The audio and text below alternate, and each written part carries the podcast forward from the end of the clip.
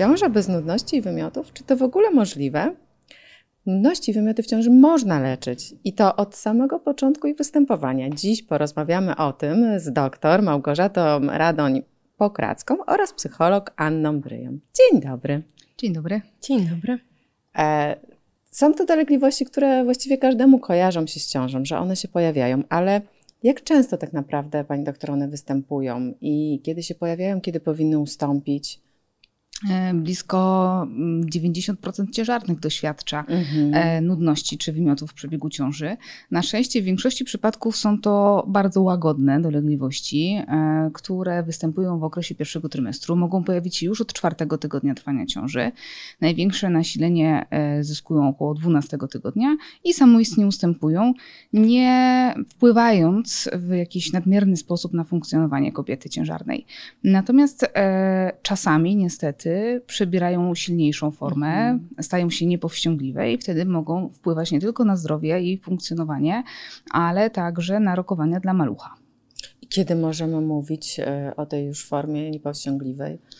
E, wszystko zależy od tego, na ile pacjentka mm, jakby jest zaadoptowana do tego stanu. Jeżeli e, nudności występują kilka razy na dobę, uniemożliwiają spożywanie posiłków czy przyjmowanie płynów, bo występują natychmiast po spożyciu posiłku, mhm. prowadzą do odwodnienia, niedożywienia czy niedoborów mikroelementów lub witamin, wtedy z pewnością możemy mówić o niepowściągliwej formie.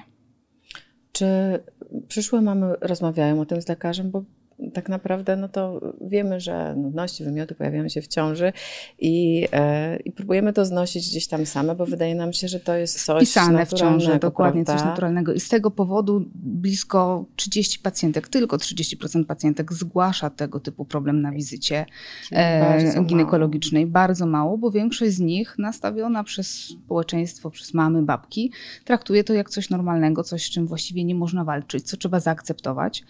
E, no i o ile one, tak jak mówię, nie są nasilone i stanowią taki symptom wczesny y, ciąży, y, to można je akceptować. Natomiast należy pamiętać, y, że jest to przypadłość, którą, z którą można walczyć mhm. poprzez modyfikację mm, trybu życia, poprzez modyfikację swojej diety, lub jeżeli jest to nieskuteczne, to można włączać leczenie farmakologiczne. Pani, dlaczego bagatelizujemy? Utrudnia nam coś życie i yy, dalej żyjemy, yy, nie zgłaszamy tego nikomu. No właśnie, tak jak pani doktor powiedziała, z jednej strony to jest troszeczkę taki e, przekaz często rodzinny. Mhm. E, szczególnie jeśli w rodzinie e, ten sam problem występował, no to jest takie, no ja też tak miałam, mama też tak miała, babcia też tak miała, tak już musi być. Dodatkowo w przestrzeni, mam wrażenie, społecznej, internetowej też E, w filmach bardzo często, prawda? Tak. Główna bohaterka ma mdłości, wiadomo, że zaraz się dowiemy, że jest w ciąży. Jakby to było nieodłączną e, częścią tej ciąży i, i że też mam wrażenie właśnie jest taki przekaz, że nic się z tym nie da zrobić. No oczywiście tam herbatka imbirowa czy krakersy rano, e, ale jak to nie pomoże, no to właściwie mówi się, no tak już musi być, musisz to przetrwać, to tylko tam pierwszy trymestr, mhm. trzeba zacisnąć zęby i iść do przodu. I mam wrażenie, że ten przekaz jest tak... Um, wszechobecny, że kobiety właściwie nie mają przekonania, że mogą szukać rozwiązań, tak? Że mogą pytać, czy, czy właściwie można coś z tym zrobić, czy, czy, czy, czy są jakieś rozwiązania.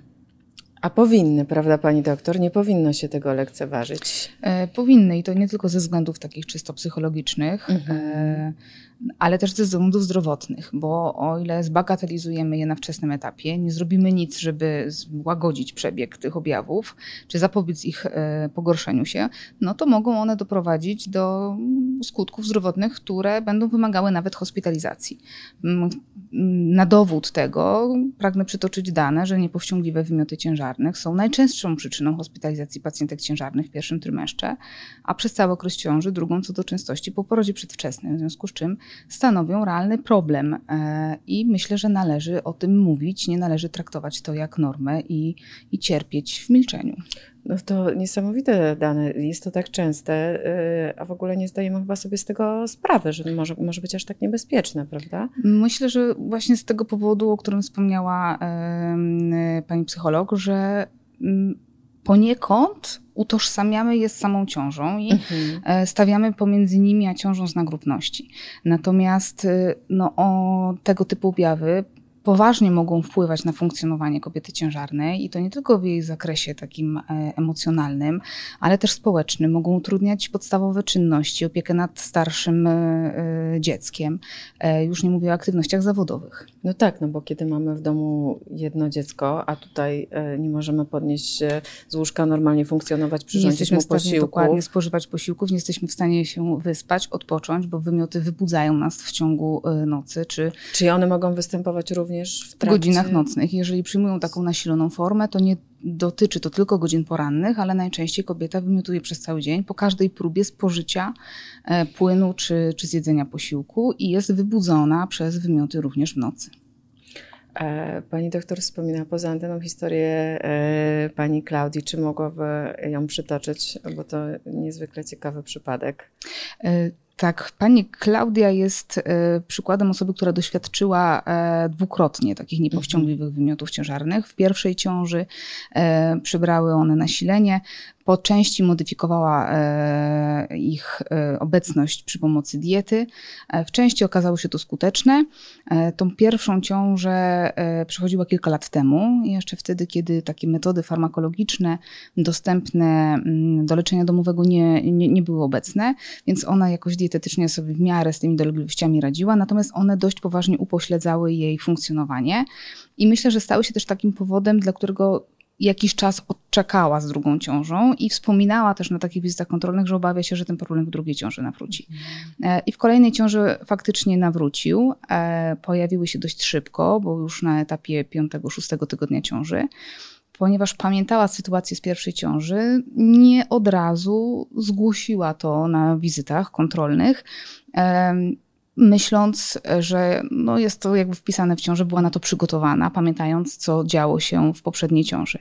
Natomiast na kolejnej wizycie sama zauważyłam, że coś jest nie tak, z uwagi na to, że miała tak nasilone nudności, że nie byłam w stanie zebrać wywiadu, nie była w stanie odpowiadać na pytania, bo cały czas towarzyszył jej odruch wymiotny, a wykonanie badania ultrasonograficznego w pozycji leżącej było absolutnie niemożliwe, e, bo kilka razy to badanie było przerywane, e, bo musiała po prostu wyjść do łazienki i zwymiotować. E, więc tutaj no już właściwie nie musiałam o nic pytać, sama widziałam, co się dzieje. Na szczęście w tej drugiej ciąży już mogłam jej zaproponować skuteczne leczenie farmakologiczne, które jest bezpieczne na każdym etapie pierwszej ciąży, właściwie od samego początku. E, no i w drugiej ciąży udało się dzięki temu te, e, te wymioty zminimalizować. Natomiast nim e, do tego leczenia jakby doszłyśmy, nim je włączyłyśmy, to te wymioty towarzyszyły jej właśnie przez cały dzień. Absolutnie każdy zapach generował u niej odruch wymiotny. Nawet takie proste wydawałoby się nam czynności, jak umycie zębów, również powodowało odruch wymiotny. Sam zapach kosmetyków generował u niej taki odruch.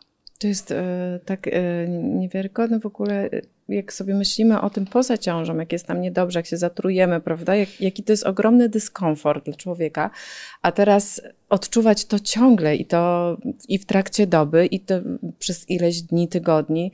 Mm, ciężko sobie wyobrazić, jak taka osoba się męczy. Dokładnie. E... Myślę, że tutaj też mm, pani psycholog potwierdzi e, taki aspekt, e, no, potraficie sobie Państwo wyobrazić, jak obciążające dla każdego z nas jest zwymiotowanie w przestrzeni publicznej. Mhm. Jest to coś, co jeżeli się komuś z nas przydarzyło, jest zapamiętane do końca życia. No tak. i robimy wszystko, żeby uniknąć. To jest taka bardzo um, nieprzyjemna mhm. E, sytuacja. W związku z czym, jeżeli ktoś ma ten objaw przez cały dzień, no to zamyka się w domu. Mhm. E, pani psycholog, jak ten stan e, może wpłynąć fizyczny tak naprawdę na naszą psychikę?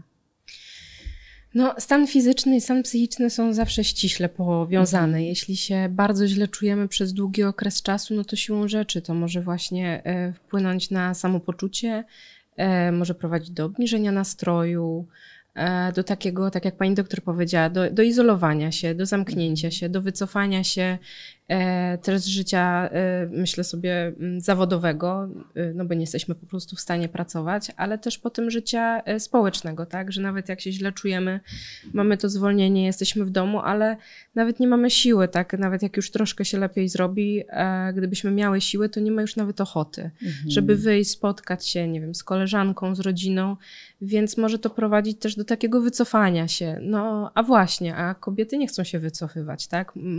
Niektóre mogą mieć starsze dzieci, e, którymi trzeba się zająć, mają życie rodzinne, chciałyby brać w nim udział, chciałyby normalnie funkcjonować. Mhm. A tak jak tutaj podkreślamy, no nie jest to sytuacja powiedzmy jednodniowego zatrucia, tak. tylko ta sytuacja potrafi trwać miesiącami. I jeszcze słyszymy, że to stan błogosławiony, że I że to norma i musimy prawda? to zaakceptować, w związku z czym one też boją się narzekać, boją się o tym mówić, no bo skoro wszyscy tak mają, no to ja nie będę Co narzekać. jest ze mną nie prawda? tak, Co prawda, że, ja, tak. że jest mi tak ciężko I przejść Pacjentka się czas. nie żali, zamyka to w sobie, a jednocześnie widzi, że sobie z tym nie radzi, co pogarsza jeszcze jej stan. I tutaj są właśnie i aspekty psychologiczne, i ta mhm. izolacja, i to, jak naprawdę musi się z tym zmagać, ale też aspekty takie czysto fizyczne, jeżeli cały czas się odwadniamy, nie dostarczamy tych składników sobie, a przecież jeszcze e, maleństwu. E, jakie mogą być skutki takiego braku leczenia zupełnie, jeżeli to będziemy ukrywać przed lekarzem albo będziemy sobie same próbować tłumaczyć, że to jest normalne? E, wcześniej czy później dojdzie do odwodnienia, mhm a w kolejności do niedożywienia i już stan odwodnienia jest wskazaniem do hospitalizacji. I taka hospitalizacja e, może się powtarzać kilkakrotnie w trakcie trwania ciąży, dlatego warto pamiętać o tym, żeby jednak włączać to przedszpitalne leczenie, żeby tym hospitalizacjom mm, zapobiegać. To ważne, że, że ono jest, prawda? To trzeba powiedzieć, że są sposoby, bo to nie jest tak, że, że już tylko ta e, jakiś herbatniczek czy herbatka imbirowa, bo to pewnie na gdzieś wyczytamy w internecie albo usłyszymy od babci, tylko są sposoby i można, warto z nich korzystać. Trzeba pytać, trzeba pytać lekarza ginekologa, nie należy traktować tego jako normę. E, trzeba pamiętać, że prosta modyfikacja zachowań e, takich żywieniowych w większości pacjentek przynosi e, mhm. pozytywny skutek, czyli zmniejszenie obfitości posiłków na rzecz ich częstości, e, dieta bogato-białkowa, ale niskotłuszczowa, e, eliminacja ostrych przypraw, e, takich ostrych smaków, rezygnacja z kwaśnych potraw, to, o czym pani psycholog wspomniała, ten osławiony krakersik, coś w mm. tym jest. Zjedzenie suchego pokarmu na pusty żołądek, mm -hmm. nawet jeszcze czasami przed pionizacją też ma takie działanie ochronne. No i imbir, który pobudza perystaltykę, też w większości pacjentek przynosi ulgę. Natomiast pamiętajmy, że jeżeli te proste, takie dietetyczne modyfikacje nie przyniosą należytego skutku, a objawy się nasilają, to wtedy trzeba sięgnąć po leczenie farmakologiczne, które od niedawna jest również w Polsce dostępne, a od wielu lat stosowane w innych krajach e, Europy i poza granicami kontynentu, które jest skuteczne, bezpieczne i umożliwia kontynuację ciąży e, bez tego objawu e, i bez konieczności hospitalizacji przede wszystkim. Czy to jest tak, że niektóre kobiety mają jakieś predyspozycje, coś decyduje o tym, że my będziemy mieć więcej tych mdłości, że będziemy gorzej przechodzić tę ciążę, czy na przykład to, że nasza babcia miała, to my również będziemy się źle czuć? E, na pewno czynnik genetyczny ma wpływ, mhm. bo w badaniach populacyjnych widzimy zależność, że jeżeli w najbliższej rodzinie kobiety doświadczały niepowściągliwych wymiotów, to my również mamy zwiększoną szansę na pojawienie się tego objawu. E, pewną rolę przypisuje się go na dotropinie kosmówkowej, E, ponieważ zauważono, że mm, wzrost poziomu tego hormonu koreluje z nasileniem e, nudności. Na potwierdzenie tej tezy e, można przydać, podać przykład ciąży bliźniaczej. W ciążach bliźniaczych znacznie częściej pacjentki doświadczają bardzo nasilonych nudności i wymiotów. Mogę to potwierdzić. Mam czwórkę dzieci, z czego dwójka to bliźniaczki. Tak, było rzeczywiście gorzej. gorzej było. Nie było akurat jakoś bardzo źle, ale rzeczywiście dużo wcześniej i gorzej. I było, gorzej. Tak. E, kolejną rzeczą e, jest progesteron. E, mhm. Niektórzy też uważają, że to on jest winowajcą. E, pacjentki podatne, bardziej podatne przy wysokich stężeniach progesteronu czują się gorzej. E, wiemy, że progesteron upośledza perystaltykę jelit. No i na dowód tutaj niektórzy naukowcy pokazują przykład ciąż, w których mama spodziewa się dziewczynki. Te hmm. kobiety też statystycznie częściej doświadczają bardziej nasilonych nudności i wymiotów. No to widzę, że byłam bardzo narażona, bo mam trzy córki Wszystko. bliźniaczki dwie były dziewczynkami. Podwójny czynnik. Podwójny czynnik, ale na szczęście e, by, była ok. A pani psycholog, chciałam jeszcze zapytać o kolejne ciąże. Czy taka trauma, takie wyłączenie z życia w tej pierwszej ciąży może mieć wpływ e, na decyzję o kolejnym dziecku, na odsuwanie tej decyzji? Mhm, pewnie, że tak. Myślę sobie, że przed pierwszą ciążą też mamy um, różne nadzieje, oczekiwania, jak, jak to będzie. No i e, też im, im, większa, im większy rozdźwięk pomiędzy naszymi oczekiwaniami, a tym, co mhm. potem się dzieje, to no, wpływa na tym większe czasem rozczarowanie. I czasem na przykład obstawiamy, że nie, no na pewno będzie dobrze, albo te mdłości nie będą tak złe. No i potem, jak jest e, zaskoczenie, e, no i ta kobieta tak bardzo się źle czuje, e, no to to może wpływa, wpłynąć, tak? Bo w pierwszej ciąży czasami e, wyobrażam sobie sytuację, gdzie kobieta ma możliwość, tak, nawet pójścia na zwolnienie i, i bycia w domu te kilka mhm. miesięcy i doczekuje, do, do, do, doczekuje do porodu. Natomiast już może się bać tak, że no, tym razem nie miała się nikim opiekować, tak? Mogła powiedzmy sobie pozwolić na to złe samopoczucie, no i jakoś się przetrwała. No ale w kolejnej ciąży już będzie miała tego starszaka, którym trzeba się zająć. Tak. No i może mieć obawy, że skoro ona się tak źle czuła i będzie się znowu tak źle czuła, że nie była w stanie w ogóle funkcjonować, zadbać o siebie, to jak ma zadbać o drugiego małego człowieka? Też myślę sobie, że sytuacja rodzinna, zawodowa się zmienia i, i, i, kobieta może się bać, że na przykład tak kilka lat potem znajduje się w takiej sytuacji, w której nie może sobie po prostu pozwolić mhm. na to, żeby, żeby, żeby się źle czuć, żeby nie pracować, żeby nie być w stanie zadbać o siebie. No tak, bo jedno to jest praca, prawda? Też chcemy być aktywne zawodowo, zmienia się ten model rodziny, a drugie to właśnie kolejne dziecko, kiedy na przykład w pierwszej ciąży była hospitalizacja, a tutaj już mhm. myślimy o tym, Dokładnie. że będziemy musieli maluszka w domu zostawić, to już samo zostawienie na czas porodu niejednokrotnie przeraża, prawda, kobiety. A na kilka dni. Prawda? E, e, na dowód tego, co pani psycholog mówi, ja też mogę potwierdzić, że e, duża część kobiet, które doświadczyły w ciąży niepowściągliwych wymiotów, takich bardzo nasilonych, danych, Potem na wizytach kontrolnych już po ciąży często mówi mi, że e, chciałyby mieć jeszcze drugie czy trzecie dziecko, mhm. ale pamiętając, co działo się z nimi e, w poprzedniej ciąży, po prostu się boją, nie chcą przez to e, drugi raz przechodzić, więc myślę, że też warto o tym mówić, zwłaszcza w dzisiejszych czasach, kiedy e, tych ciąż nie jest dużo. Mhm. E, warto walczyć o, o, o nastawienie kobiet i tym, które są nieprzekonane albo odwlekają ten moment, czy tą decyzję z uwagi na ryzyko wyłączenia, warto, żeby wiedziały, że no, jest skuteczne leczenie i nie muszą się tego obawiać. Czyli co byśmy poradziły i od strony psychologicznej i medycznej? Czuję się źle, mam dłości, jestem na początku ciąży. Co robić?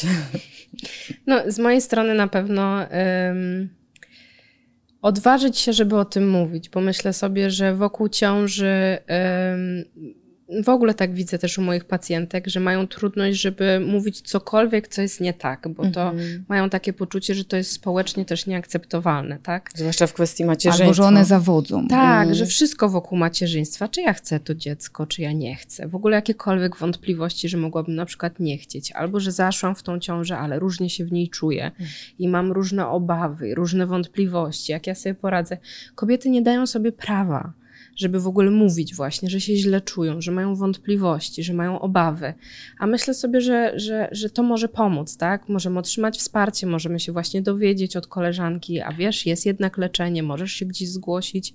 I to też daje duże oparcie, kiedy możemy mówić o różnych swoich wątpliwościach, obawach czy złym samopoczuciu. I myślę, że to jest dobrze rozmawiać nawet bez ciąży, tak jak to robimy teraz, to tak? Bo potem jest już ten moment, kiedy e, nagle, jak zachodzimy w ciążę, wszyscy wokół stają się ekspertami i wiedzą lepiej niż my i nam doradzają, e, a jednak warto w tą wiedzę wyposażyć się teraz i w ogóle głośno o tym mówić, że mhm. rzeczywiście Dokładnie. to może być jakaś dolegliwość, którą powinniśmy leczyć, a nie coś, co powinniśmy zaciskać zęby i znosić w milczeniu. Pani doktor, co poradzić? Rozmawiać z lekarzem nie traktować tego jako normę, tylko zgłaszać ten objaw, zgłaszać problem, e, a na pewno uzyskamy adekwatną pomoc i wsparcie. I to są bardzo ważne słowa. Dziękuję serdecznie za rozmowę. Dziękuję. Dziękuję bardzo.